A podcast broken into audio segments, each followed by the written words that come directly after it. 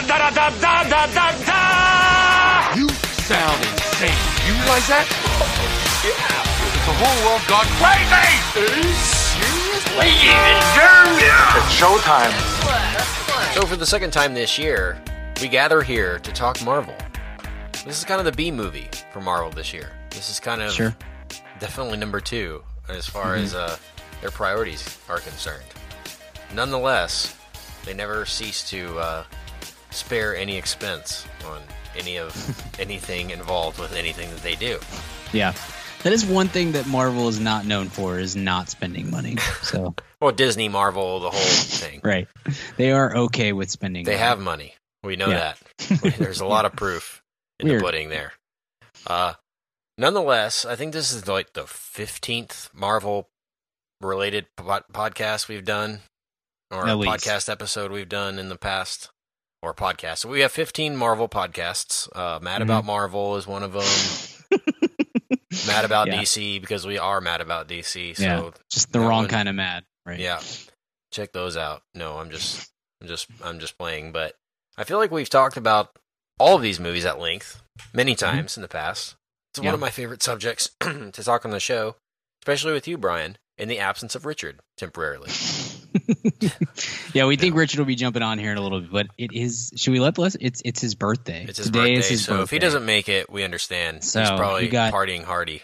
12, this point. 13 new cardigans tonight, and uh, Yeah. he's trying them all on in front of a mirror. So he'll be on later.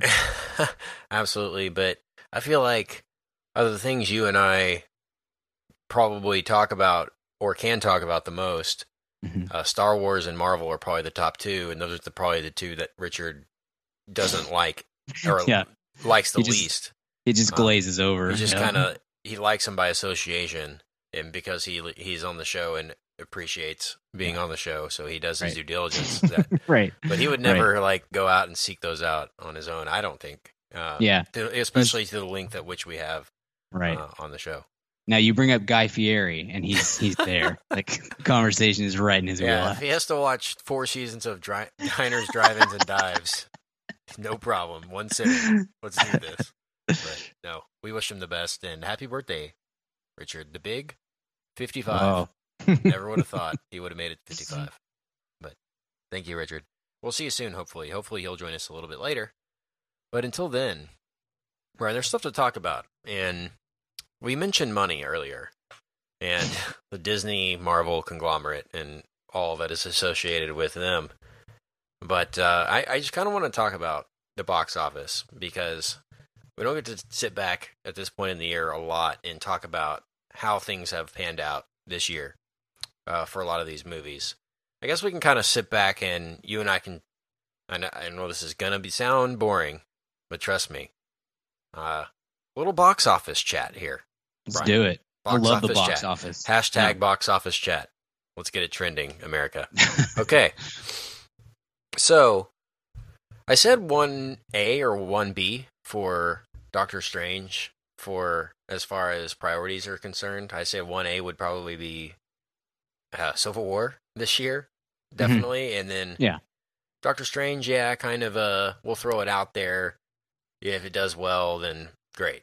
If not, then we still have our Avengers, normal Avengers, and we can act as if it never happened, basically. Yeah, And I sure. think the movie we'll talk about later at length is structured as such where they really could just forget about it and act as if it never happened if it didn't work, uh, which is fine.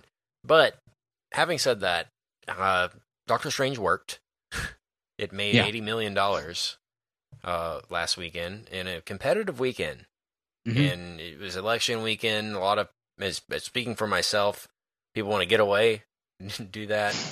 Not a lot of college Yeah. football happening. Not a lot of big games happening yet. Um, still kind of in that in between period, and people want to get away and do that. And it was competitive, but Yeah. eighty million. I saw Keeping pool. Up with the Joneses six times this weekend just to try to get away from it all. I was at Trolls on a triple header, so I saw that too, dude. You did. yeah. You saw Yeah, Keeping Up with the Joneses. No, I did not keep. I Oh. did not see Keeping Up with the Joneses, but I did see Trolls with the with the with the kiddo and all of his little How kid was how was Trolls, Brian? It was reasonable. It was fine. It was exactly probably like I can't tell the- if it's trying to be trolls like we used to play with, or if it's a new Yeah. thing. yeah, it's kind of a knockoff of that. So it was looks, fine. Yeah, Like, it looks like a not like a fake uh, black market knockoff of trolls. Like, hey, Sure. like, oh, say uh, I was what five years old or four years old or whatever. We Mhm. want trolls for Christmas, but they don't have any. So my dad's gonna go to the back street and find Yeah. some knockoff go- trolls. right. Those The are the Dollar ones. General those are the ones in the movie. Yeah, the Dollar Yeah. General trolls. Those are the That's a good analogy. Sorry, Dollar General. You're a great establishment. Shout out to you guys if if you ever sponsor the show. So. Yeah, but uh, so it was good. Timberlake. Yeah, it was. I mean, it was like it was better than I thought it was going to be, and I thought it was going to be, you know, like a B minus. So it was it was like a solid B kind of kids movie. And having seen a lot of kids movies over the last three years, I can tell you that that is uh that's okay in my book. You know, like if you can come out saying, "Hey, that was rather enjoyable. I didn't hate my life. The kid had a good time," then you know that kind of checks all the boxes. Wow. Good yeah, to it was know. fun. Yeah. It's It's, not Pixar. it's not Disney. It's, Timber, it's fun. Timberlake has so many hits as far as Mhm. songs are concerned. Yeah, biggest song I've probably had in the past. I don't know, ten years. Yeah, we'll just throw it on Trolls soundtrack. Like that'll be the song. You know, it just he could have held that song for another five years and released it. It would still would have been a hit. You know. Yeah. It's just one of those one of those tracks, but that's Timberlake for you.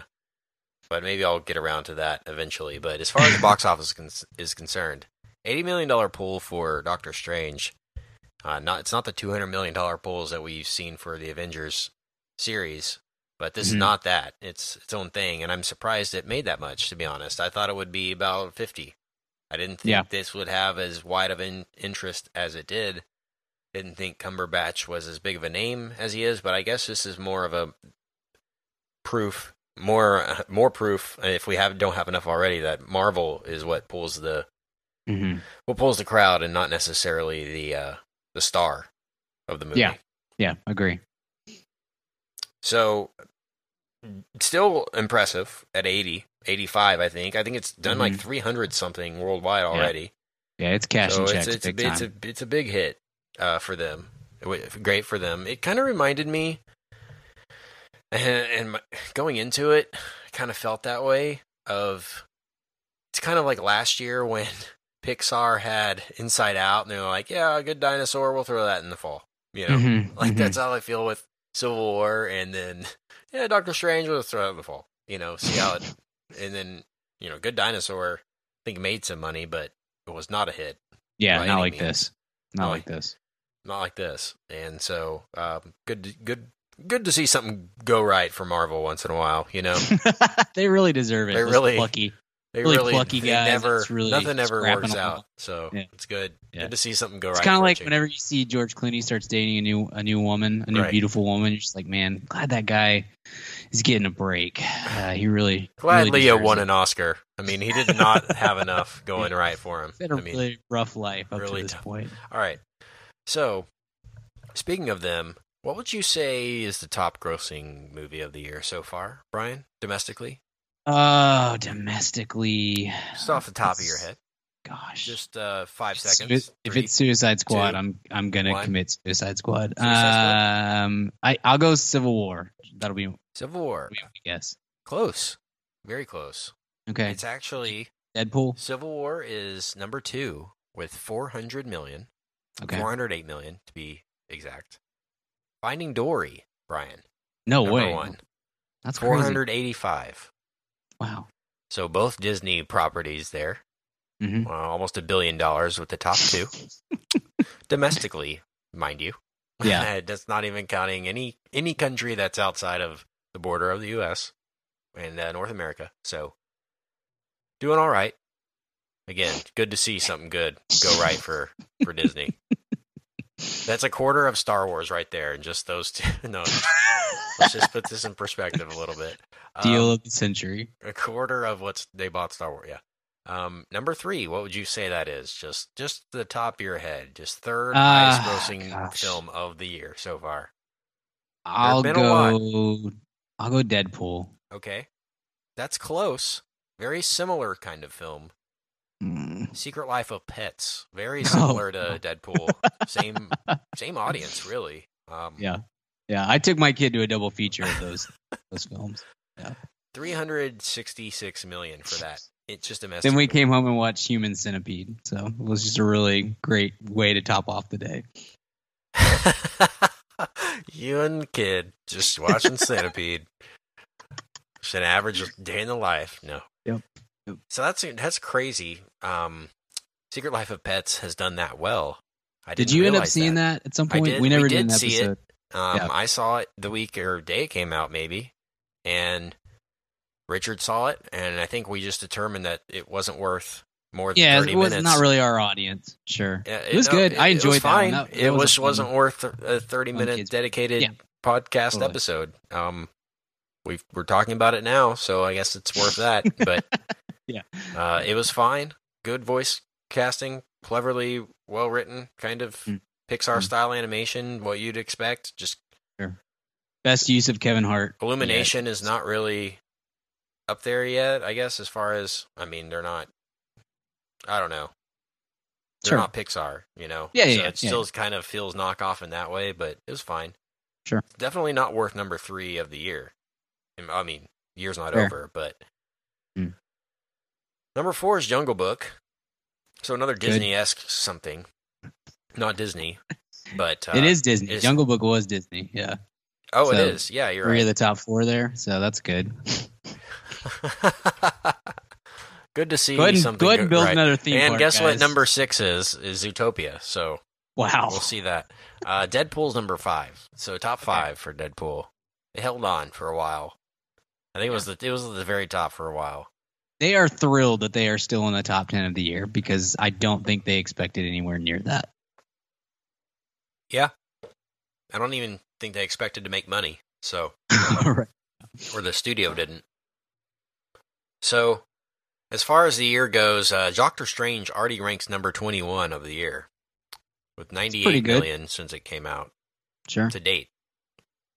And uh, so almost 100. It's, it's kind of surprising some of these movies you see on here, and you're just like, what? Uh, Kung Fu Panda 3 on the list here with 140 million domestically. Wow. Uh, Yeah. Those are fine movies. Uh, Angry Birds at number 18. Bad Oof. Moms, 113 million dollars for Bad Moms domestically. That was a huge hit. Huge surprise hit because that can't have cost more than $20 million to make. Central Intelligence, 120 million with The Rock and Kevin Hart. Sure. I haven't seen that one Never yet. saw that one. I'm sure I'll catch it before the end of the year on, on the old DVD, but not yet. The Legend of Tarzan Mm. is Hmm. kind of like almost cracking the top 10 of the year. Stop making say? Tarzan movies, guys. No more Tarzan movies. Is it good? Done. Uh, did we did I we didn't talk about it. it? I feel like I saw it, but I don't feel like I remember it. Is that I yeah, I haven't seen it. I haven't seen it. I almost rented it on an airplane a couple months ago, and it was like fourteen dollars. No, I'm not paying. For, I'm not paying fourteen dollars to watch Tarzan. If I did, it would be one that involved Phil Collins. So let's look at some of the kind of flops uh, of the year. Oh, Mhm. Let's look down towards the bottom. Um, Inferno is number 74 on the list. It's it is amazing how those movies keep getting made. That's the third one, but it feels like the eighth one. Like it just it seems like there's these will never stop, and I don't like. Does anybody? I know Da Vinci Code made a lot of money, but I don't think Angels and Demons did. So I, wh- why? Are, what are we doing? Why are we making these movies? They're like the only movies that can make Tom Hanks not watchable, besides Larry Crowne. uh, wow. Nine lives, nineteen million. Oh. Oof. Hope that was worth I, it. I, want, I want to just pull that sound effect of you going, oof.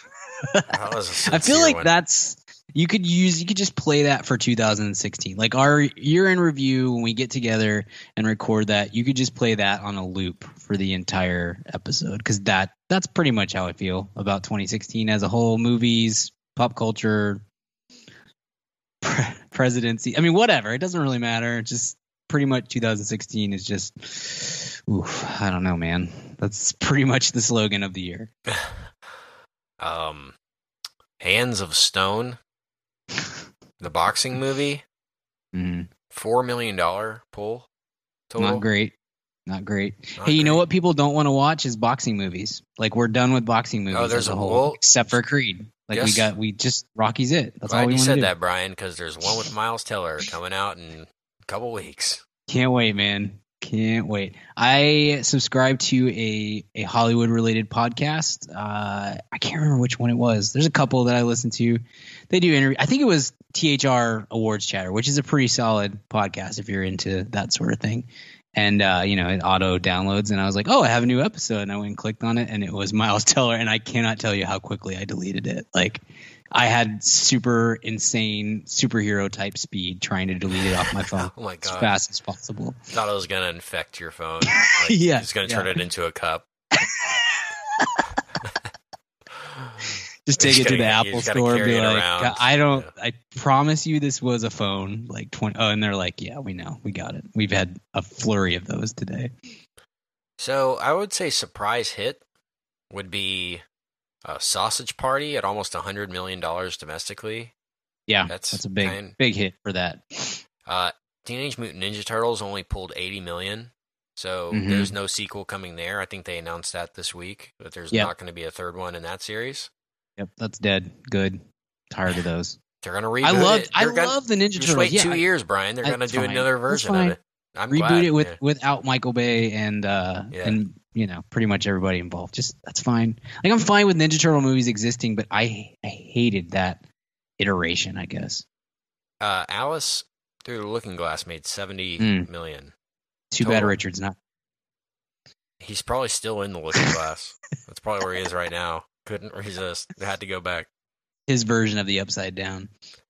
Girl on the Train didn't do very well. I mean, it's made 70 million so far, but I feel like it's kind of come and gone already Mm-hmm. in Yeah. two weeks.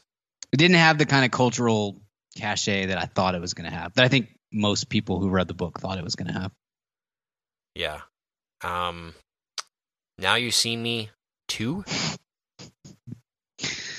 Boy, oh boy, oh boy. It made 60 million dollars here, but well, that is Foreign, ninety million it dollars made- too much. foreign it made 269 million dollars. Yeah, 80 well, percent foreign for now you see me. 19 Well, percent for you know what? That's Um, crazy. you gave now you see me too. I'm talking to foreign audiences now. You gave now you see me too 200 plus million dollars, and we gave you Donald Trump as a president. So I feel like those two things are connected. This is just tit for tat. It's just it's all coming around full circle. it is. We haven't talked about Jack Reacher. Hmm. Never let go or never go back. The go. worst title for a movie Never ever. go back. That's yeah, never go back because why would you? Oh, we won't. Don't worry. And we didn't. Uh, did you see this? No, I I will at some point because I think the first well because I like Tom Cruise. I'm I'll always hold on to my my Tom Cruise fandom. Um, but the first Jack Reacher is so middle of the road to me, and I I like I did not walk out of that. The, every time I see a Mission Impossible movie, I think. Uh, you know, if that turns out to be the last one, then that's okay. But I'm totally fine with going back to another one of these in a couple of years. That'd be great. With Jack Reacher, I was like, okay, that existed, and I don't really need to revisit that that entire universe ever again. So, I mean, it was fine. It's like it's a B B minus kind of movie. endorsement. That Yeah. existed, and I don't Totally. need to visit that Yeah. universe ever. I mean, again. we we hate those movies because it's impossible to talk about. That's why we didn't do an episode on the second one is because it's like we pretty much know that's going to be a B B minus kind of movie, and those are the worst for the podcast. Like we need we need A's or we need C's. That's because the B movies they're they're uh, to me those are the hardest episodes that we do. We're just like I, what do I say about this? It was fine. Action. Yes, it is. ups, It's yeah. full- there's nothing wrong with those movies at all, and if it is playing on TNT, then awesome. But like, as far as how are we going to critically talk about this, I I just it's impossible. It's just impossible. Yeah, well, we might have to eventually. It's made fifty million dollars in the U.S., sixty-three foreign. So it's Mm-hmm. it costs sixty million to make. So it's made some money. Mhm. Um, not to say that they'll ever make another one, but it's not out of the realm of possibility. Another flop The Huntsman: Winter's War. Remember this even came oh out. man, I forgot about that. Gosh, this came out, and um, here's an idea. Let's do a sequel to Snow White and the Huntsman without Snow White.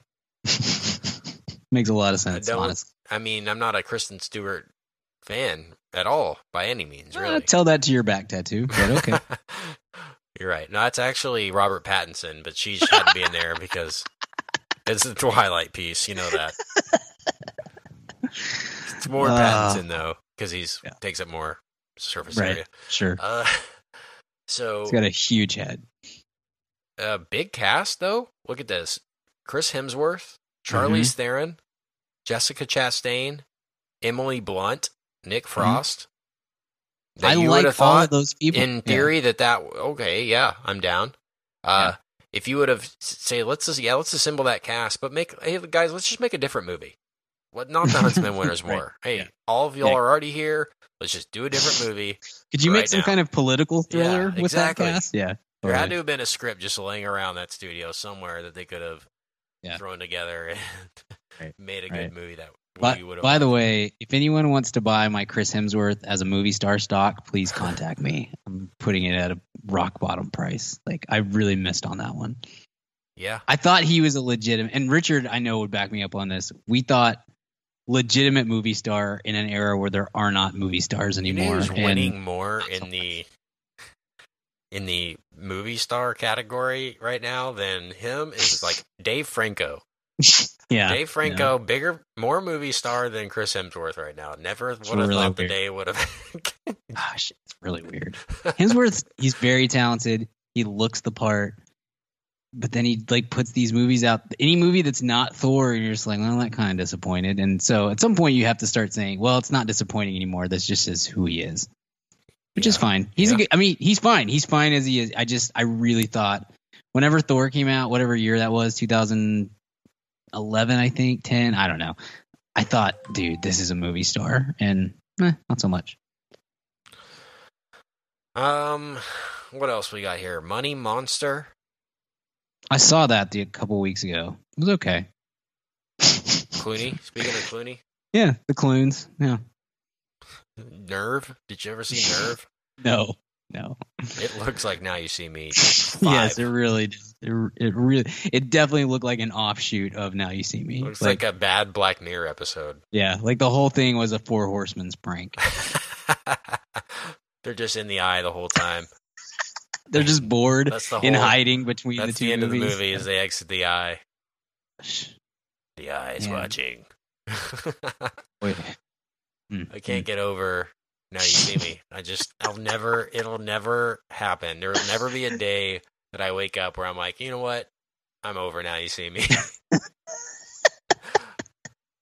every once in a while that movie gets brought up in casual not very often anymore because i have uh i don't know like because i've screamed at everybody who's brought it up in my daily life now they know but every once in a while in my extended circle somebody will bring up now you see me as like oh you do, you do a podcast yeah we're you know, movie podcast is it yeah we you know we have pretty good audience we do pre- They're we do like- all right And then they're like, "Have you seen Now You See Me?" Yeah, first yeah, thing so they ask you. inevitable. It, it- well, it's always like, so you like Star Wars? Yeah, totally. The Marvel, yeah.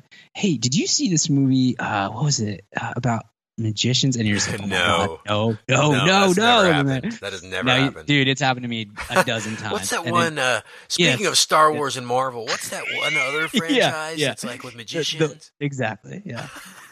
It's just it's happened to me at least a dozen times. oh, they're And one I- and the same at this. I actually confused The Force Awakens with Now You See Me too the other day.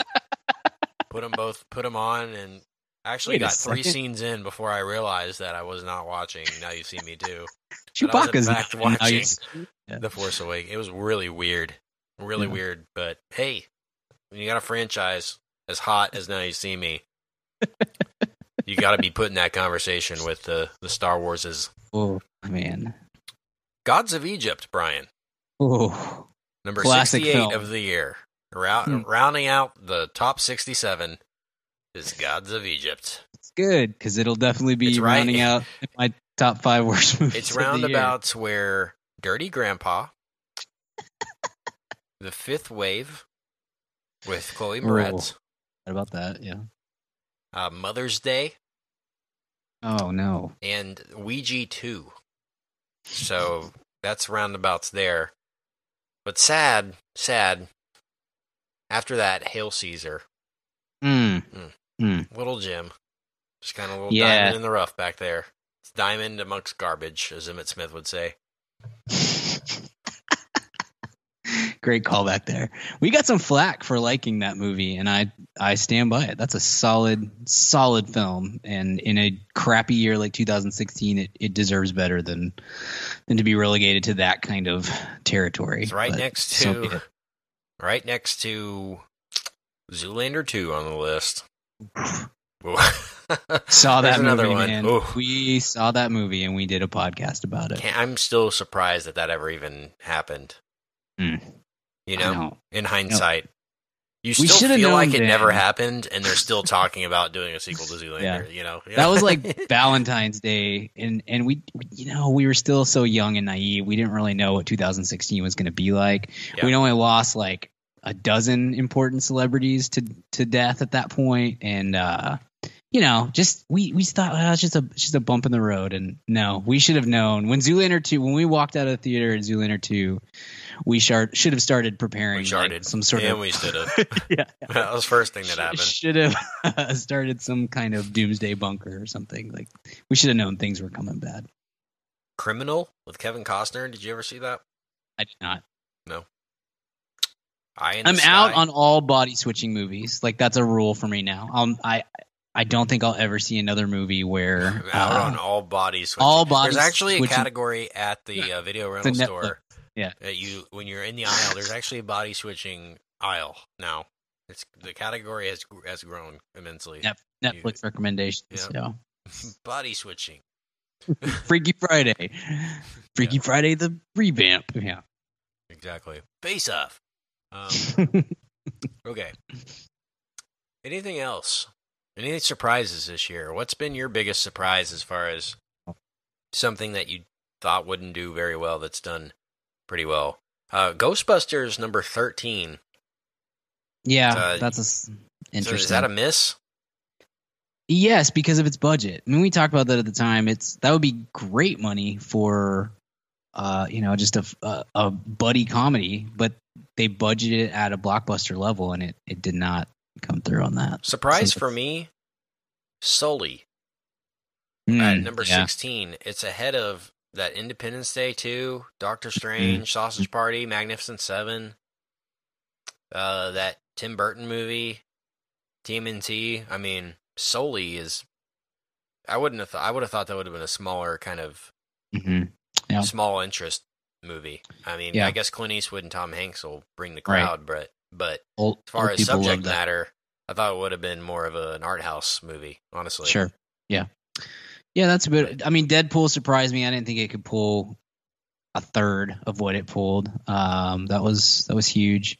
I was disappointed. Popstar made zero money and had Oh yeah, forgot no about that. cultural value whatsoever, and that's Yeah. that might be the funniest movie I've seen this year. So that's, that's kind of a, BFG number forty six. Yeah, that one hurts. That one hurts because that was fun. I mean, there wasn't nothing wrong with that, but man, it made no money. Warcraft, that was a disaster. Everyone knew that was going to be a disaster, but it made a ton of money overseas. So, like, they're building theme parks about Trolls has already made more than Warcraft did. Warcraft was terrible. Oh gosh, this is going to be quite the uh, bottom ten of the year once we when we do that that episode. We're gonna have Like, this similar discussion.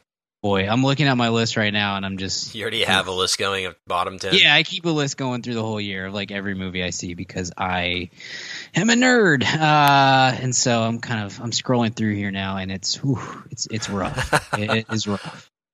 you just hate that document. It's just I do. I just it's, every giving, time it's pick it almost infecting your computer in itself. just the fact that it exists on there. Sorry. Oh, okay. I think we've talked about this enough. Let's take a little break, Brian, and talk uh, Doctor. Hey, what's up, ma'am fam? Kent here. And yes, if you're hearing from me, you know it's time to talk about Blue Apron. If you haven't tried out Blue Apron by now, what the heck are you even doing? Blue Apron is the number one fresh ingredient and recipe delivery service in the country. They deliver fresh meals straight to your door. All the food is fresh, it's sourced from local farms, and there's no wasted ingredients. I've been a Blue Apron subscriber for a long time now, and they have still, to this day, never let me down. There's tons of variety. Some featured upcoming meals include summer vegetable and egg paninis, soy glazed pork and rice cakes, skillet vegetable chili with cheddar drop biscuits, holy crap, and garlic butter shrimp and corn with green bean salad. So take it from me. Try out Blue Apron now. Go to blueapron.com slash mad. That's blueapron.com slash mad. Get three meals on us for free. Nothing goes better with a movie than dinner. So check out Blue Apron, blueapron.com slash mad. Blue Apron, a better way to cook. Hey man, fam, question for you. Do you own a small business or are you a boss? Are you looking to hire awesome people but you just can't find somebody to fill that role? Well, let me tell you about ziprecruiter.com. With ZipRecruiter, you can post your job to 100 plus job sites all with one click. In fact, over 80% of jobs posted on ZipRecruiter get a qualified candidate in just 24 hours. Find out today why ZipRecruiter has been used by businesses of all sizes to find the most qualified job candidates with immediate results. That's why ZipRecruiter is different. Unlike other job sites, ZipRecruiter doesn't depend on candidates finding you. It finds them. Right now, you can post your jobs for free on ZipRecruiter by going to ziprecruiter.com slash mad. That's ziprecruiter.com slash mad. One more time, try it for free. Go to ziprecruiter.com slash mad. Thanks to ZipRecruiter for supporting this episode of the Mad About Movies podcast. Strange. So we are joined by a guest this evening, and we welcome to the show for the first time M. Payne. Hi, M. Hey, hey, everybody, what's going on? How are you? Good. Good. Well, where are you from, M? From PA, from Pennsylvania. Pennsylvania. Ah, I'll be there this weekend in Pittsburgh. Oh, it's a great city. How's the weather? All right, kind of crappy actually. Well, that's good. That's, a, in to watch the that's exactly what I want to hear when I'm going there this weekend. So, You don't have thanks. Well, we're here to talk Doctor Strange tonight. I'm excited about this. Brian is too, as well. Um, but we do have to ask you a few questions before we start because this is your first time joining us. First of all, have you seen Now You See Me? Yeah. Um, All right, well, it's been Yeah. real and good and great and grand. I have seen But you have been lovely, and we will talk to you later. Good night. Um, yeah, I saw it. the first time I saw it, I was in my family room with my family watching it, uh, and I remember I got up like ten minutes after it started, and I didn't come back. um, It's your and then I family, saw right? it. You, you you left your family, right? oh yeah, it was You bad. never came I- back. I was like, this is so stupid. And then I, I came back like I don't know, like a year or two later, and I watched it, and it was way worse. It you gets should see the second one. Single- Oh, I'm not going to. I don't have that much money because I'm a college student, so Uh, I don't waste it on I think you on need bad to. things. Maybe in a couple years. Okay, deal. Well, when we do our Now You See Me Too revisit, which is inevitable, Does that need to happen? we'll do the commentary. We'll let you know. Well, you know, movies change over time. Like the more times you see them, you have a different appreciation for them. So I, don't know I if feel like it's only fair that we go back and and revisit the classics. And the second question is: Have you seen MacGruber? Yeah, I have seen MacGruber. Seen it twice. Funny? Yeah, very funny. Very funny. Good. Glad It's great movie. You you you win now. You can you can be back on the show.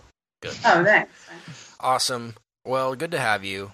And what is your background kind of with the Marvel movies? Are you big fans of the previous ones?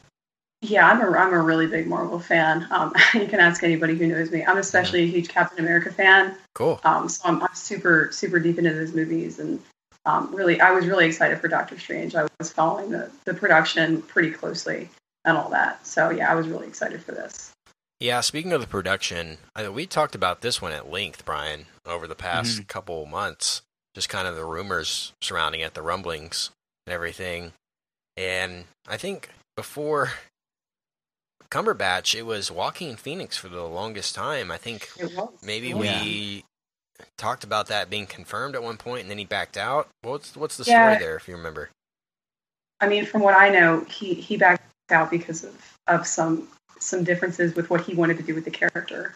Um, which doesn't surprise me because I mean he's kind of you know Joaquin Phoenixy. hmm Right, right. Well, don't you, if you're Marvel Disney, don't you know what you're getting if you hire Joaquin Phoenix? Don't you want him to be Joaquin Phoenixy? I, I guess with this, um, my concern would be how many movies are you signing up for? If I bet Yeah. Joaquin Phoenix wouldn't want to sign up for five movies or whatever the contract was for Totally. Benedict to appear in. He's already done what three or something. He's already Yeah. shot three or something like that. So, um, that's what would scare me if I was Joaquin about it because he likes to do one thing at a time, like one thing every two years and stuff like that. So I don't know. It would have been interesting to see, though, in hindsight, what Joaquin Phoenix would have done with Doctor Strange. But let's hit general thoughts here. Uh, we'll save spoilery stuff for a little bit later. Um, Brian, generals.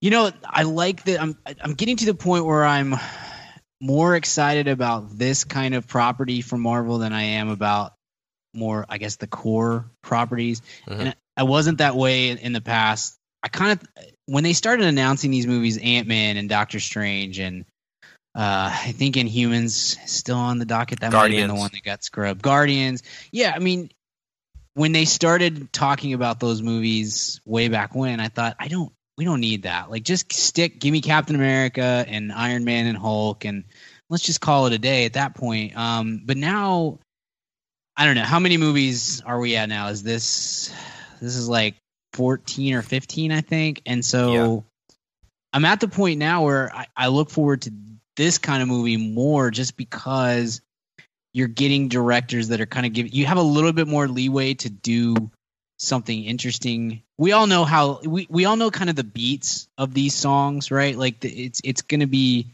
uh, you're gonna gonna go from A to B to C to D, and that's that's gonna be it. It's they're all kind of origin stories or finding themselves in the midst of trouble stories and that kind of thing, and that's fine. They they tell them very well. Um, but as this as this universe expands and gets ever more complicated, at least in terms of how all of these characters interact and and um, and uh, and live with each other and whatnot. Um, I get more interested in these movies, the kind of B story ones, the superheroes that I didn't really know anything about. I'd never heard of Ant Man until like two years before Ant Man came out.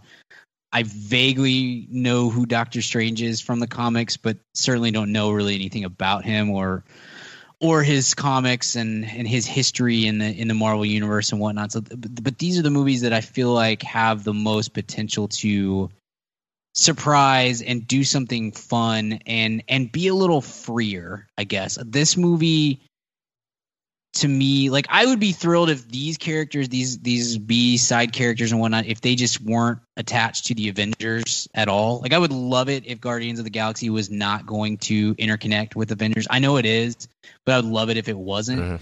um because i just think these first movies of of a new franchise within this universe like doctor strange there's just it feels it feels like there's a lot more freedom to kind of to try something and to have fun with it. And w- without it being hampered by you know when i watch civil war something that was difficult for me i think civil war is a very good film and, and having rewatched it once or twice uh, since it came out i see it more and more how how good the movie is. But it was re- especially the first act very difficult for me in my brain to keep processing how this character character connects to this and this one to this and how they all work together or don't work together and how do we what like what world are we really in? All these sorts of things are they get it gets so convoluted and that becomes kind of a responsibility of the viewer to remember all that stuff.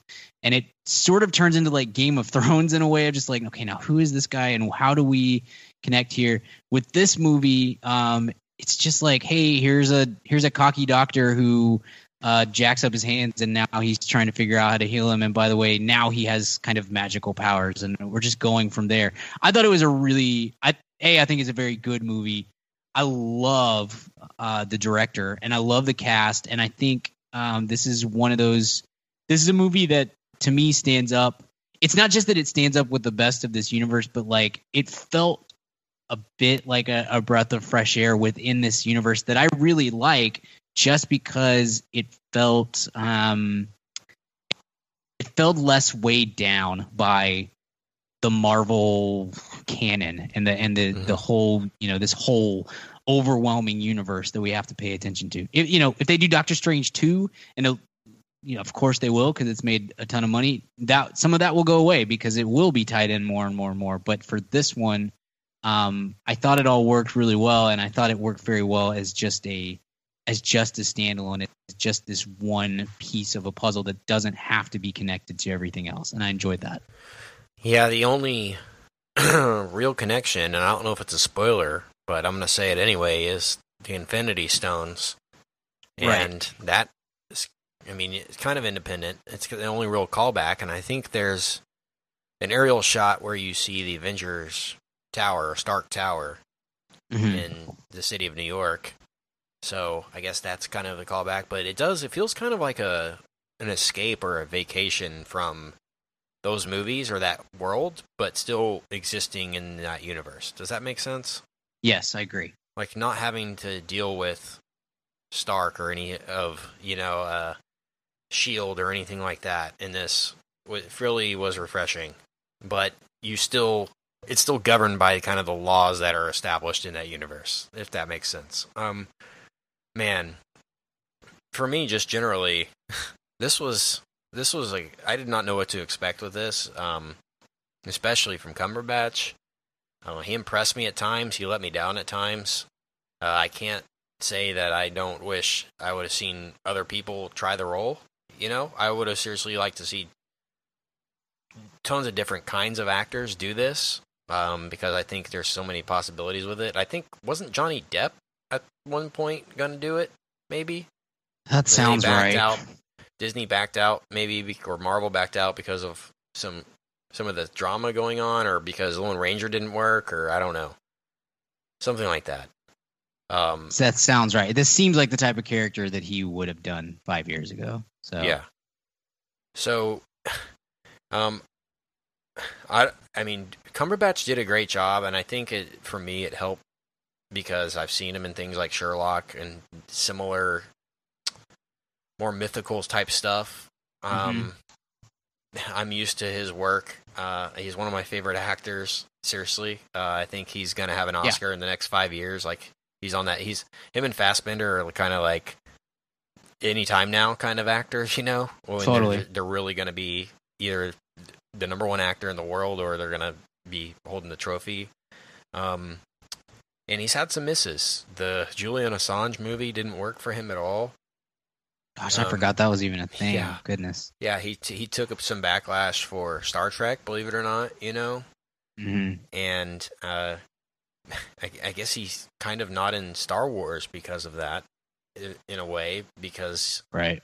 Yeah. I don't know if that ruined his. If he would have been perfect in the new Star Wars reboots and everything, he would have been a great Kylo Ren. If you know, if he hadn't been Khan, maybe he would have been Kylo Ren. Who knows? hmm hmm But we'll see. But I mean, great actor, and I think maybe it was it. What is it a mistake in your opinion, Brian and M, to put him with an American accent?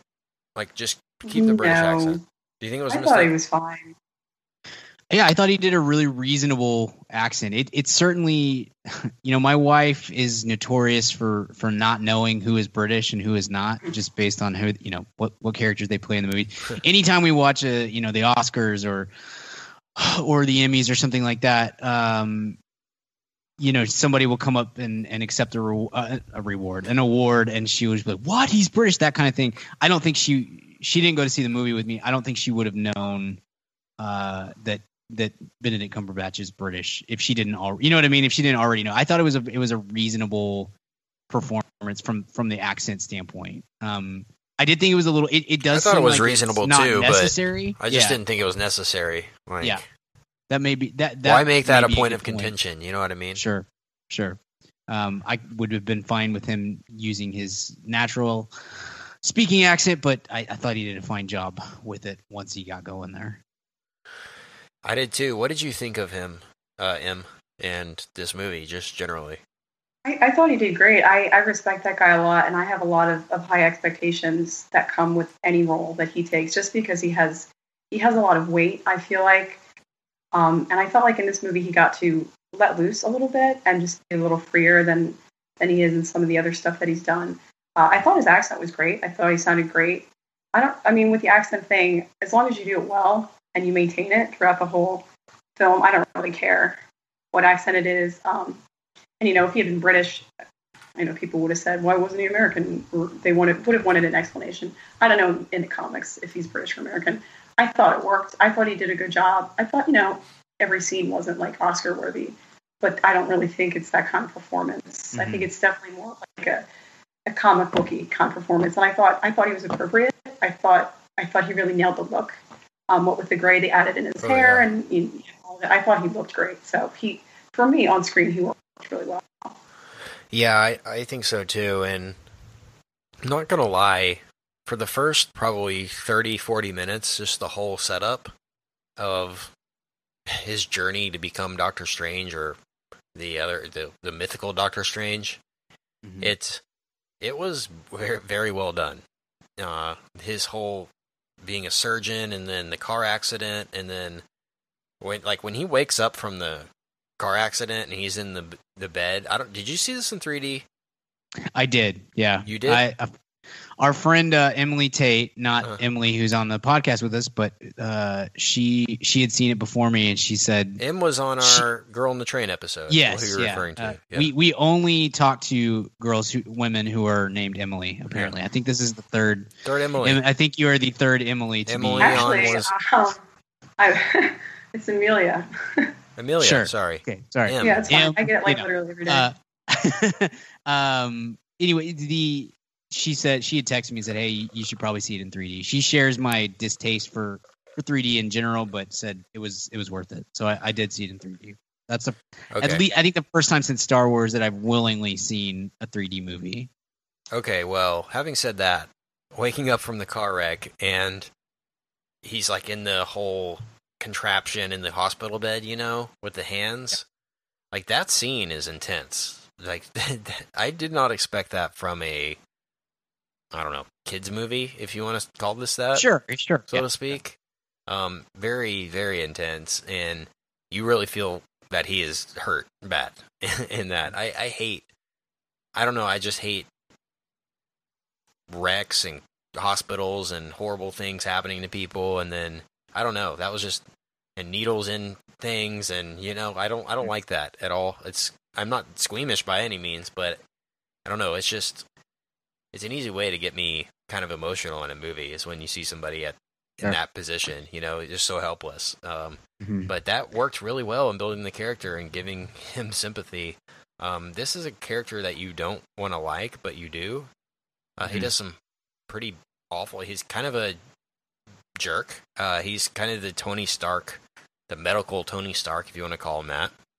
Yeah. Um, in the yeah. term, in the fact that he's kind of a snarky, rich, driving as fast as I can, cutting through traffic kind of a guy, and uh, he's with Rachel McAdams. He is not nice to her a lot of the time, not at all.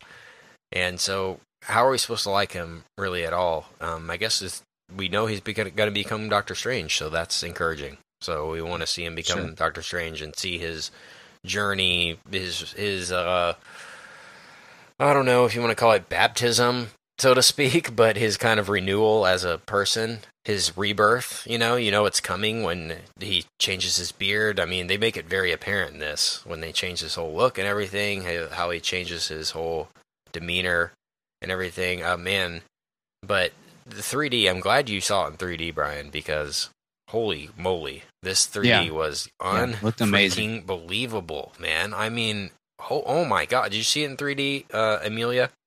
I did not. know. Oh. Now I'm wishing I had. Well, you can go back, and it's worth it. I'm, I might even go back and see it another time in 3D again because it was um, it was very good, and they they really took the time to think about it and uh, I this should have been pitched more as a 3D kind of spectacle kind of thing, don't you think? I mean, it's in the IMAX 3D, Brian, but it's not. It, I don't feel like that was an emphasis you know, and I feel like Sure. it really does make a big difference here in the, in the experience Mm-hmm. of of watching this. Didn't you think? Yeah, I, I, I agree. It that's why I saw it in 3D Yeah. because, like I said, like I really avoid that. I hate it. Um, but this is this is an example of how you can use that medium to to bring the viewer into the world instead of kind of bringing that world out into the theater. That's that's the difference. That's where that's where movies like Avatar and uh, Life of Pi and uh, Hugo and you know the the cream of the crop, very top end 3D movies. That's why they're they're worth that is because it, it you know especially with these visuals with the buildings moving and turning and um you know very inception style look at at this this world and stuff and and then the cinematography and whatnot like you you really feel like you're kind of spinning in there with them and that that's how that 3d worked. I i'm glad i saw it in 3d i, I never come i've so rarely come out feeling that way. Um but it yeah i thought it i definitely think it added to the experience.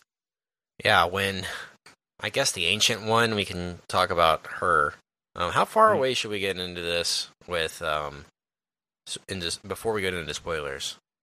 This movie made like a hundred million dollars so i think everybody's seen it let's just go let's do it Okay, well, spoilers now then, and Yeah. we'll avoid spoilers later. We'll just spoiler spoiler alert now, and it's effective until later. So, uh, uh, there's a lot in this movie as far as uh changes go. Um, did you notice the new Marvel logo at the beginning or intro or Marvel Studios? I did yeah yeah Holy, that was awesome too. I did not expect that, and um, maybe this is the first movie I've seen with that on there, so that was cool. But in terms of going through the, I don't know, the third eye, I don't know what you want to call it, the uh, other realm, the astral realm or whatever. Mhm. Oh my! I mean, when Strange, I guess. So the the deal is, if you haven't seen the movie and you're still with us, he gets in this. He's basically a neurosurgeon called Doctor Strange, which I didn't know that. I thought he became Doctor Strange after he got the powers, and it was you are now Doctor Strange. You know, I didn't know he was a doctor beforehand, so that I don't know if that's something that was in the comics or they put a twist on it. But either way, informed me as a person who had not read the comic, but Mhm. it um. So he's a one of the best neurosurgeons in the world and they have a really intense scene at the beginning with him removing a bullet from somebody's brain with his hand, steady hand, so he doesn't damage the nerve. And it's nerve wracking, and I'm amazed at people that actually do that for a living. But um, so when he gets in the car wreck, his career is over. Obviously, um, he has tons of nerve damage in his hands and can't get the the feeling back or the control back to do the surgery anymore. So his career's over, his life's over, basically. And he's seeking alternate m- medicine or spiritual healing and things like that to help him regenerate the nerve. And I guess talks to a friend of a friend of a friend kind of a thing and ends up at this Taj Mahal place in, I guess it's uh, Nepal. yeah Kathmandu And first of all, I want to go there. Wow, I've never been to India, but you know, what a what a place.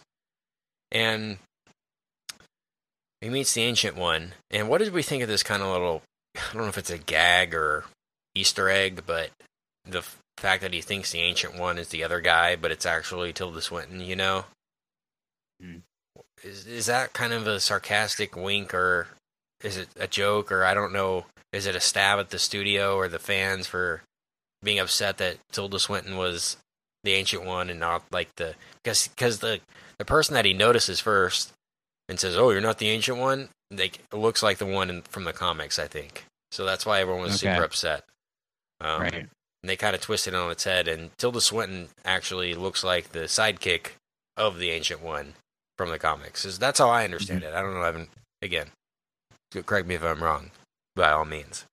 But um, when he goes there, and actually, she shows him the the ancient realm. I mean, uh, that's some of the some of the most incredible visuals I've ever seen, especially in 3D. Like tenfold in Mhm. 3D, but I've never the creativity that they used, the way he was flying around, the buildings, the dimensions, the when the arms started growing arms that grew arms. I mean, like what was Mhm. I couldn't believe it. I, I I almost never wanted it to end. It was just it was like a roller coaster. Um, so that was very well done, and I mean worth the price of admission in and of itself. Mhm. I mean just that sequence. I'm not even kidding. From an execution standpoint, from a cinematography standpoint, from an entertainment standpoint, that was Yeah. great. Did you did you agree with that? Or I can see how some people just be like, "Oh, CGI overload, get me out of here." But I was all in. I was like, you know what? This is what CGI is freaking for, right here, to take us to places that we can't go. You know? Yeah, no, I, I was I'm in the same boat. I thought I thought that sequence felt like if Terry Gilliam had ever been given like real money to make a movie. Like that's what it it kind of felt like. It was very trippy and um, I guess a little sort of existential and it man, it worked really well. I thought it was it was, I thought it was genuinely creepy in places where it should have been creepy and and fascinating and beautiful at the same time and that was a really cool sequence I thought. Yeah. What about you, Em? Did you get motion sick? Oh no, I was really impressed. I mean, just based off of the trailers and what what I knew vaguely of Doctor Strange, I had a really high expectation for what the visuals were going to be, um, and looking at the budget too, and, and the production and everything and all that. Um, so I expected a lot, and it, it definitely paid off. Um, and I think the best part about it is that, that that isolated sequence is incredible, but it's not just that sequence that's incredible. There are other ones as well. So it's not like they channel all their Yeah. money into one really cool scene. It's just you get that cool scene, and that's like your introduction, and it's just like over the top and amazing, and then it continues on throughout the film. Yeah, I think it, this movie does a great job of not, like we mentioned earlier, just being bound down to the Marvel mythos and the the oh we're gonna have a we're gonna open a portal and then Thanos and the freaking you know it, it just it felt grounded in there, but it didn't rely on it. Like uh, I mean the whole Far East mythology and the spiritual healing and all that. I mean that is such an interesting topic. I mean, there are, you know, kung fu is, and all those types of movies explore all those types of practices. And uh, I mean, it's such a. I mean, The Matrix does it to a good good extent, you know, and in a very effectively. But there's a lot of stuff there, you know, and I'm. It's really cool that honestly that Marvel and Kevin Feige and everybody saw this comic and was like, we could really do something cool with this because that's really what it is. It's about the mind and and uh, you know, I guess self will and determination more than it is about a cool gun or you know a suit or Mhm, anything like that. That's that's just really this is like a superhero movie for adults. You know, does that make Yeah. sense? Like, don't you feel like this was way more for us than it was for your middle schooler or something? You know. Yes, yeah. oh, There's no question, and I- and I, part of that too. I think I think M hit the nail on the head earlier. Was Benedict Cumberbatch has like you said it perfectly. M. He he has so much weight to him when he's on screen, mm-hmm. and I think that gives I think that gives this character more more pull on the screen into your eyes and to your emotions than it might have in the hands of I, I don't know. I mean, I I really love Chris Evans as as Captain America. I think he's perfectly cast in that. If you put Chris Evans in this role, I think this this movie kind of I it definitely wouldn't be a bad movie, but it's it's definitely a different movie, and I I think I think it would be worse for that. I think Cumberbatch brings some sort of um almost like credibility to Mhm. this character and to the movie, and I think that almost like legitimizes this kind of strange, not all that well known B character. And McAdams is the same way, like and and Mads Mikkelsen and on and Chiwetel Chiwetel like you're you're bringing in really talented Oscar worthy or Oscar winning actors and and putting them into a comic book movie, and that's I mean that's not something that Marvel. I mean Marvel's been doing that for for years, but I think this is like the kind of the pinnacle of that achievement, at least. Yeah, I can't say I disagree at all. Any thoughts, Em, on that or anything I just said?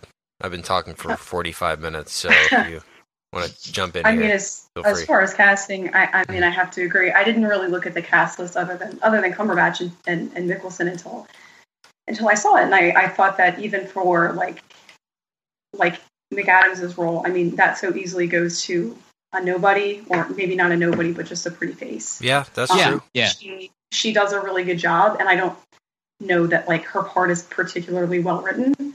Um, Sure. She is a little shoehorned in there. She's more like useful than some other people have been, but as far as like a woman and like the the superhero movie, um, she's still just kind of stuck in there. But she still does like a really great job, and I don't like want her to get off the screen. Like I'm I'm fine with her being on there. And I thought she had good chemistry with, with Cumberbatch, and I, I, I thought Swinton was good despite the controversy. Oh, I thought she was great. I, I think the scenes with her and Cumberbatch just one on one. I mean, that's the stuff you dream of. You know, I mean, it was they were great. Yeah, Tilda Swinton was great. Good point, him. Yeah, I, I I mean, I, I thought I thought she did a great job. Yeah. So, um, and Mikkelsen, Mikkelsen was he's the same as he always is. You know, he's he's good at basically whatever he does, um, regardless of how good the project is. So, I thought I thought he did a great job too, and I, I thought the cast really helped to lift up a narrative that I thought in parts was a little weak. Sure. Um, so, having that to kind of balance it out probably helped my overall like feeling for the film. Yeah, and I guess our point has been proven once more. If Rachel McAdams is in your movie, there's going to be time travel involved somehow at some point. And Always has to happen. Did, I honestly didn't think it was until it did. Until they Yep. the time travel started coming into the movie, and Yeah. it's kind of a twist, and they play on it pretty cleverly, actually, very cleverly. I think. Um, Yes. How did we think that this this movie felt like a cross between um, Iron Man, Inception, and Edge of Tomorrow? Does Sure. that make sense? Yeah. Uh, no, the third fair. act is Edge of Tomorrow, basically. The 3rd Mhm. it's it's very similar and kind of its uh, I don't know how it u- how it uh, how it uses time travel in a entertaining or clever way. Um, I can see why people would be kind of eye rolly at that, at the kind of the him using the uh, Infinity Stone to jog back time to create an infinite time loop. Mhm. Um, because I guess the argument it is why can't he just do that forever from now on? right. Yeah. Um, I would think Thanos would have something to say about that at some point. So Sure. maybe that'll do that. But for the time being, I did not expect it at all. Uh, I expected the the portal, the whole uh, uh, typical ending to this, and uh, we got the portal, but we didn't get a typical ending to this. So it kind of flipped this on its head, don't you think? In a little bit with kind of how it, this all ended up, it flipped everything on its head. I thought it was a really smart way to kind of finish it off with that third act. You're right. This, you know, the sequel. Now that has to figure out how to to work around this because one of my big pet peeves with Superman in movies is that Superman can fly backwards and and uh, and turn back time. So Mhm. like that doesn't. So there's no stakes in addition to all the other insane powers that he has. Um, so that's something that they're going to have to deal with in in coming. And I, they they kind of tried with like you have to learn to master it before you can use it again. But like he did Yeah. a pretty good job with it. So I don't know that that's necessarily going to stop him. There's going to have to be some kind of MacGuffin to take that power away, or else it's not interesting. But at least as far as this movie goes, I thought it was a really smart way to play um, a trope that we've seen before, and uh, and to to use that in a in a an intelligent and entertaining kind of way. I was I was very impressed with that moment. I thought it was very well done. Yeah, I, I have to agree. When they when they started kind of doing the Nicholson like plot line, and I realized that he was going to open a hole in the sky Mhm. again, Yeah. and more stuff Yeah. was going to come out. Another city was going to get destroyed. I was like, oh my god. Um, but they kind of were able to to manipulate it in a way, probably because of just the formatting of the story and, and what that particular corner of the universe will allow. Um, they were able to kind of change it around a little bit, so it's not just so. This is the eighth Marvel movie I've seen this in, um, and they Mhm. did the time travel really well because that has been done a lot of times in a lot of ways. Um, so if you can ever do it for in a way that like a surprises me or b is just new, um, I got to give you credit for it. Yeah, agree. Yeah, what did we think about the comic relief in this movie, though?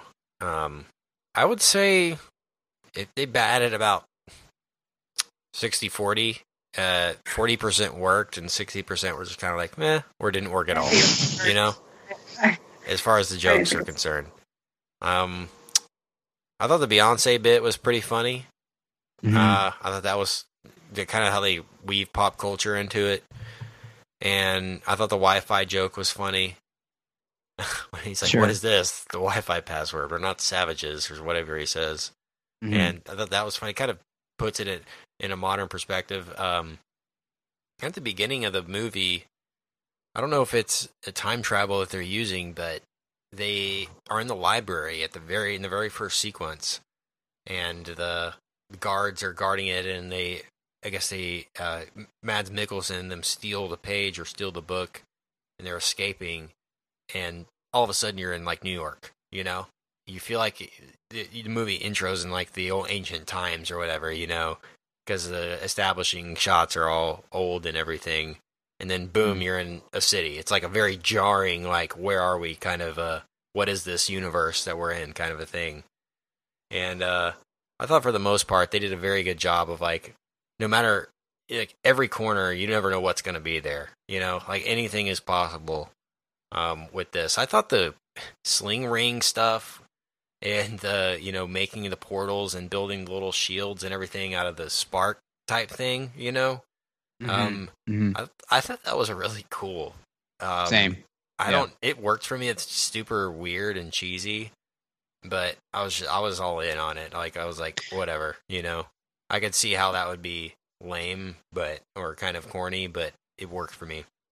100%. Yeah, it did for me too. And I I think I think when you have a bit like that, because this is really Marvel's first true foray into kind of the magic realm. You know, Loki kind of keys in on it here and there, but but it's it's done not with a spell, you know, or at least a, a, a, it doesn't look like he's casting a spell. He's just calling upon some sort of any, anyway power or stone or whatever. But I think I think when you're going to do that bit, you have to either give people at the you either give people a reason to get in get on board, or at the very least you don't give them an easy out. And I thought I th- I thought the movie handled that really well. Like, yeah, it's kind of cheesy, but it's done in such a visually compelling way, and Cumberbatch is really selling it, and it's and it's fun. And so, I I think they, uh, you know, Scott Derrickson, I'm super impressed with this with that guy. I Yeah. thought he. I was not nervous about him when he took the the the job, but I did think it was kind of an odd choice, just given his his background. I've not seen Sinister because the trailers made me cry, um, but I have seen Exorcism of Emily Rose, and it's very good. And it just seemed like an odd choice, but in hindsight, I mean, dude, I mean, he kills it. yeah, he, kills killed- it. Like he this is. This might be the other than the Russo brothers, the way they've turned uh, Captain America into a really enjoyable and fun and um and modern superhero. Like this might be the best directing job of any This of might be any the of these. hardest one to direct. Yes, this is a really difficult difficult movie to pull off, and I I think he did a great job with it. You know, even if you come out saying, "Oh, that movie was only okay," um, I think that's a win because this this is kind of it reminds me of Thor in that Thor should have been Thor should have been like the a really bad bump in the road for Marvel. Like that, it's so out there and um and just not grounded in Earth at all. And it, it just seems like the type of movie. And Kenneth Branagh did a great job of making that um relatable. And but I think this is even harder. Like this is a you're, you're this was a quite a difficult task, and there are so many moments where I don't know that it would have fallen apart, but I think I think we should be looking at this movie and saying, here's a moment that didn't work, here's a moment that didn't work, here's a thing that didn't work. And I don't I don't feel that way. Like I don't feel like there's a lot to nitpick here. And I think that's mostly due. Um, the cast is great. We've talked about them ad nauseum, but Scott Derrickson did an incredible job of holding it all together and making these little sequences that should be cheesy or dumb or um, just kind of eye rolly, and and and made them at the very least visually compelling and that kind of gives your mind a reason or an excuse to to buy in if that makes sense Yeah, they took some risks here too. I think the the cape having its kind of AI mind of its own, Mm-hmm. Aladdin's magic carpet kind of thing going on is a risk. I mean, yeah you can have a cape or no cape or a cape that doesn't move around on its own and I think they use that for com- comedy obviously, but um I mean that that could not work at all. You know, and, and it could ruin the movie kind of a thing if it doesn't work. Um but I think it worked great. What did you think, Em? With the Oh, I thought the I thought the cape was like super cute, and I I didn't think that it was going to be like sentient.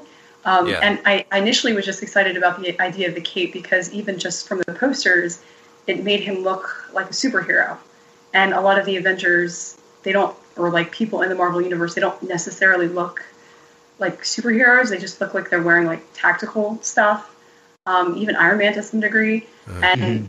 Doctor Strange with the cape and like all the colors he had on him and the way he did his hair, he looked like a comic book character. Like really, like he was. Like a magician. Yeah, Looked like he was in the eye. cool.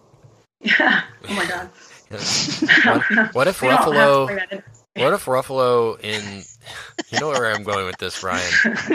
in Thor Ragnarok is actually uh, the his character from Now You See Me in crossing the universe, and he's recruiting Doctor Strange to be in the Eye, and then we have Marvel MCU NYSMCU crossover. Yeah, except Doctor Strange is like actual magic. So um how dare you How, you Uh, don't think card throwing is actual magic? yeah, I can I'm I can throw that. cards yeah you can throw a card really hard really Like, hard and really fast. hard What do we think of kind of the cider characters, uh, Chiwetel, Benedict Wong? Um, for me, if there's any kind of downside of this movie or weakness of this movie, it's Mads Mikkelsen. It's kind of a stereotypical villain, just not compelling, just don't really care kind of a thing to me. Um, I think man I He's You're fine. He's, like, he's a great. he's- He's, always a good villain. It's like get Javier Right. Bardem. Yeah, he's going to be a great villain. Uh, I don't think it's like the fix for all Marvel. I mean, that's always been the problem with Marvel movies is the villains kind of suck. I don't think that's the fix for it. But other than Loki in Avengers, I think that's the best Marvel villain, and he I and it's all because of Mads hated Mikkelsen. the- I thought he was so good. I hated the makeup glitter crap. I, I that ruined it for me. Honestly, Looked like uh, Johnny Depp on Lone Ranger, didn't it? it looked like somebody trying to do Alice Cooper but didn't know what they were doing, or Alice Cooper fell into a thing of glitter. Like that's what it looked like.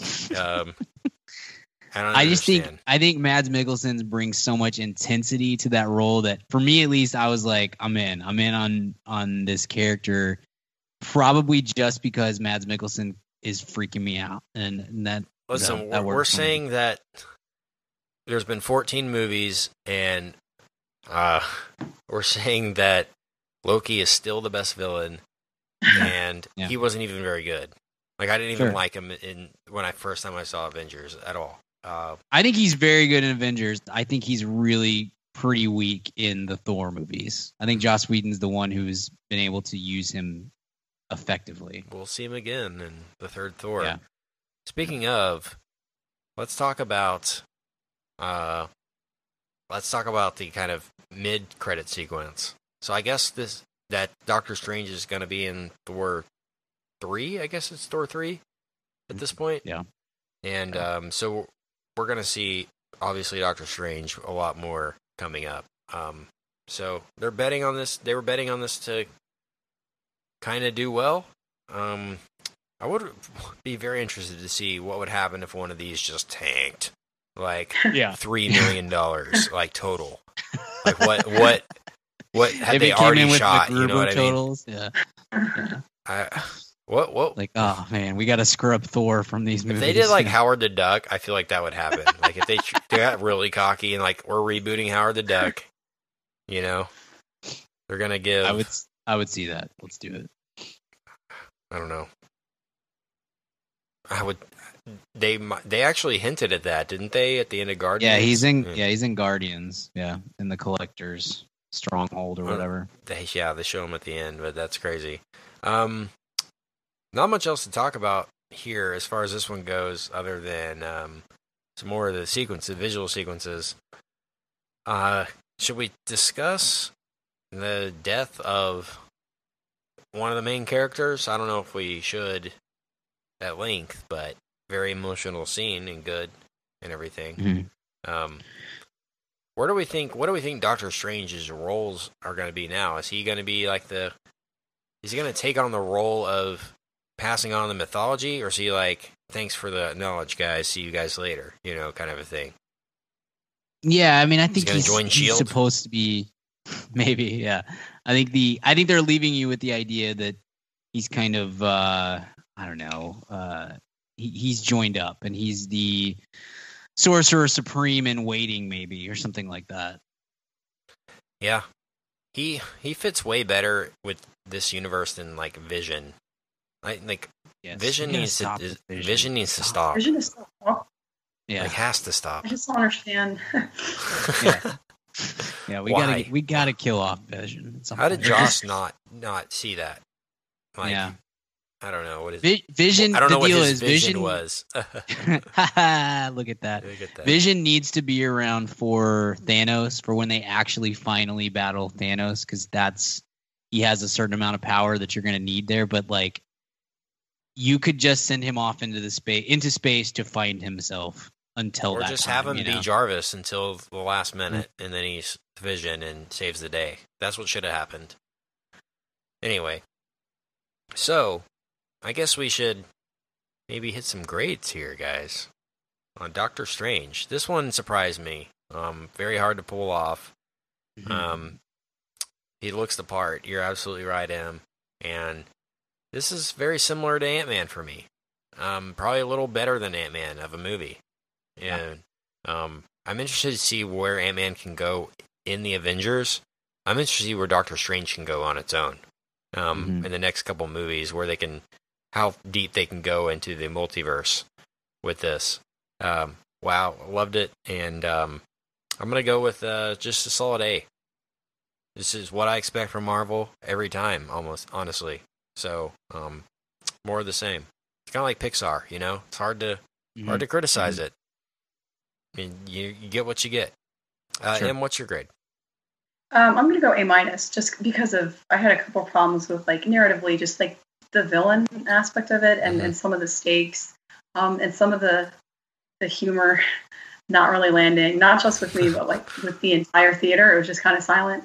Um, not that not that like Cumberbatch isn't funny because he is a funny guy. He's good timing, but just like some of the stuff was just like it was just not that great. But uh, super impressed overall. The visuals were awesome.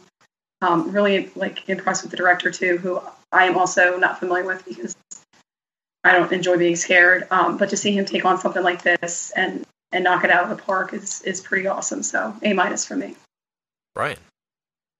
Yeah, I'm I'm like a very high A minus or or a low A. Uh, I thought it was a little bit. I think I gave Ant Man an A minus, and this is better than Ant Man. I don't think it's as quite as good as like Civil War. Having watched that a couple times since, visually this is easily the best of the Marvel films. Uh, I don't think it's even close. Um, and I, I I enjoy. I love the cast. I love this cast. Yeah, there's some narrative issues here and there.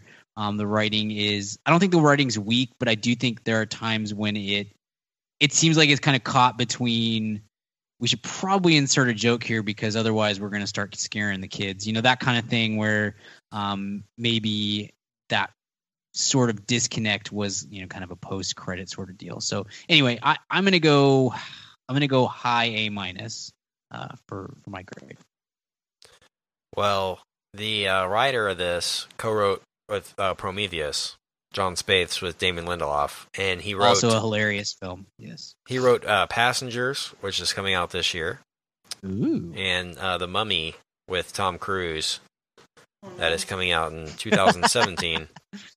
It's it's the Mummy, not the Brendan Fraser Mummy. Right. People are confused. It's the uh, it's the old Universal mummy. mummies. Yeah. not- yeah. So we'll see that, and uh, P- Pac Rim too. Pac Rim 2, writing that. So we'll see more from them. So good times all around. Thank you, Marvel. And uh, we'll see you next year, I guess. Right? Right, right. All right. Let's take another break and let's hit Weekly Recommends. Weekly recommends. Okay, Em, what would you like to recommend? Um, I'm going to recommend an album that uh, everyone has been talking about um, for a long, for like months that I refuse to listen to because I don't like to get it. Chumbawamba, tub thumping. Yeah, no. Um, it's actually the Hamilton soundtrack. Oh, nice. Too bad Yeah. Richard's not here. You would just start crying just thinking about it. Yeah, it's pretty. It's pretty awesome. Um, I I think I underestimated how good it would be, and I'm I'm like musicals are fine, but they're usually so stinking cheesy. Um, But Mhm. this is totally not that. It's it's so it's so passionate, um, and the music's so fun. So yeah, Yeah, I haven't That's a great Hamilton. recommend, dude. I, I'm in the same boat. Like I kind of, uh, I kind of fought it because I don't like things that are popular, except for Marvel movies, apparently. But um, I my my wife bought the soundtrack, and I'm in the same boat. And I'm like, I don't I don't really love musicals. They're always kind of come off as cheesy to me. And uh, she was like, you got to listen to this. So I've loved it. I just started listening to it. I don't know, like two or three months ago. and It's it's it's so good. And the PBS did a bit on it, did a like a whole documentary a couple weeks ago, and it was that was also outstanding as well. Hamilton. What a year. 2016. Do you think Hamilton's one of those like, hey guys, remember Hamilton? Or one of those remember Hamilton kind of things? Uh like in ten years. I I don't. I think this is. I think that's one that's going to that it's going to stick around. I think it's- Lin Miranda's gonna be a big star. But I, I Yeah. just I don't know if like uh if if that that like without him is gonna be a thing. Yeah, Well, that's that's it's to be running seen. right now without him. So Right. because he's not he's not currently Mhm. cast as Hamilton anymore, and I, I think it's it seems like it's going to be just because of how difficult it still is to get tickets and what I know about Broadway. It just seems like it's going to be a very long running show. Yeah. Um, because once everything final, finally settles down, the people who can finally get to New York and actually afford a ticket are going to start are going to start coming. So I think it's around to stay, and I think it's because it's so different. he'll than a go lot of on the other- Yeah, maybe. Yeah, Yeah, it's it's open in Chicago, I know, and at, at probably I don't know San Yeah, it's Francisco too. But, yeah, Book of Mormon is just now on tour coming to Dallas, and I feel like it. It's been six years. We, we've been waiting for it to come here. You know, sure. like it's been on Broadway and then in London and things like that, but never really did it here. But we'll see. Maybe Hamilton in six years. So good recommend. Brian, what's your Yeah. recommend? I'm going to recommend a book uh, that I actually listened to on audiobook. It's very short. It's I think it's supposed to be like a kid's book or like I don't know YA, but it's about four hours on Audible, probably like 200 pages printed. Um, there's a film coming out based on it later this year. It's called A Monster Calls by Patrick Ness. Um, it is it's kind of difficult to explain without spoiling anything, but uh, the gist of it is a 13 year old boy wakes up every night and there is a giant tree monster like an Ent from lord of the rings in his backyard uh, threatening him and and forcing him to listen to stories and uh, it has a lot his his mom has cancer and has a lot to do with what's going on so it kind of cuts back and forth between his uh, nightly talks and nightmares and and threats from this monster and then back into his real life um, it is it is an it's an incredibly written book and it is so emotionally raw. Like I was I moved this last week and I had it playing on my my Bluetooth speakers and I just kept having to like stop and because I'm the biggest wuss in the world, I just had to keep stopping and, and, and like uh, just boo-hooing because it's such a brutal story in a in a really beautiful way. I loved it. It's like maybe the number one book that I've read this year, and um, I'm I'm really excited for really excited for the movie with Liam Neeson playing the monster, but the, it's going to be difficult to top the book. So I would I would definitely encourage anybody to read it and to not read it in a public place, so people don't think that you have some kind of emotional distress. Uh, again, Monster Calls by Patrick Ness. Awesome. I'm going to recommend. Election season's over. Um, Triumph, the insult comic dog, has a show on Hulu, and it's basically like the Daily Show but with Triumph, and Nice. it's awesome. And uh, watch it on Hulu. I'm sure he's going to be doing a wrap up, and even the stuff prior to the actual vote is great. And uh, Robert Smigel is uh, hilarious. I mean, all timer. You know. Yeah. I mean, I wish he was more in the public eye. Um, I forgot who it was. Somebody on SNL was saying the other day, or from past cast, was like, if you're gonna do sketch comedy, like the number one person you call is Robert Smigel. Uh, Yeah. he uh, uh, maybe Bob Odenkirk would be Yeah, there, yeah. Uh, Conan, but um, I mean those guys, they're all timers, and and uh, Triumph is still so funny to me in so many ways. It's just so weird, you know. it's so weird that it, uh, and he played very well on the "You're a puppet." No, you're a puppet, uh, and all that. It was great. Um, but check that out on Hulu. Uh, 30 day free trial, of course. If you don't have the service, you can check it out. Uh, um, Triumph on Hulu. That's my Mhm. recommend. Awesome. Where can we find you online, Em? Um, not really anywhere. I don't. I, I guess Facebook. Other than that, there's nothing interesting on my Facebook page. All right, so Um. just search for the letter M, and Yeah, good luck. yeah, there's nothing that interesting. Okay. Thanks uh, for being on, though. It's been awesome. And uh, Yes. any other Marvel movies or any other movies, you're welcome to come chat. We appreciate Yes. it a lot. Brian, where can we find you? You can find me on Twitter at uh, bgill12. You can find my writing at madaboutmoviespodcast.com and the Mad About Movies podcast newsletter, which will be coming out next week, a week late. Sorry, we've been busy with, you know, life and stuff. Uh, Kent, where can we find you? Online at Kent Garrison on Twitter, at KenGarrison.com. Find our show online at MadAboutMoviesPodcast.com, Mad About Movies on the iTunes. If you like what you hear, leave us five stars, tell a friend, and uh, hit subscribe because that helps grow the show. But until next time, in which we will be with Richard, maybe. We'll see you at the cinema. Bye. Hey, baby, I hear the blues are calling. Tossed salad and scrambled eggs. And maybe I seem a bit confused. Yeah, maybe, but I got you pegged. but I don't know what to do with those tossed salads and scrambled eggs. They're calling again. Scrambled eggs all over my face.